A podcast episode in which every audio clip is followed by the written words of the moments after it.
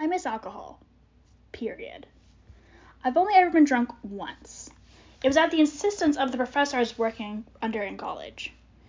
She was kind of a wild child, if I'm being honest. She was probably 15 years older than me and thought it was scandalous that I'd never been drunk before. I was 22 at the time. Went to the street where all the bars were, and she plied me with sugary drinks. I made the mistake of not eating enough beforehand. It was a mess. I ran into some of the students I was cheering for while I was completely sloshed. Not a good look. I think I begged them not to tell anyone. I can't be sure. I just know the professor was nowhere to be found for around 10 minutes.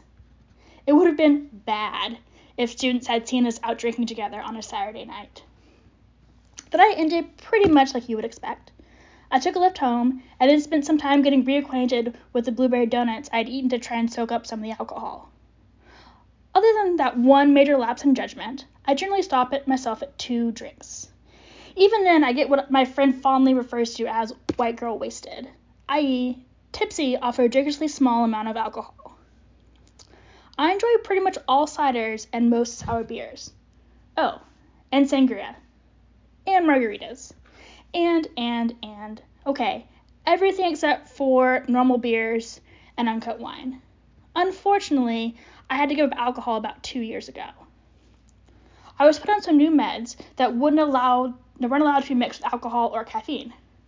I don't drink coffee anyway, so that wasn't a problem. Alcohol though was really hard. Mexican food without a margarita, barbecue without a cider, Steaks without a fun girly drink?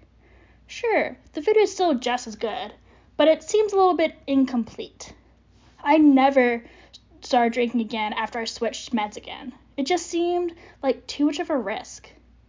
If even a little bit of that gut biome stuff is true, giving up alcohol would be worth it. I guess I'll just have to focus on exclusively on getting caught in the rain since pina coladas are out of the picture.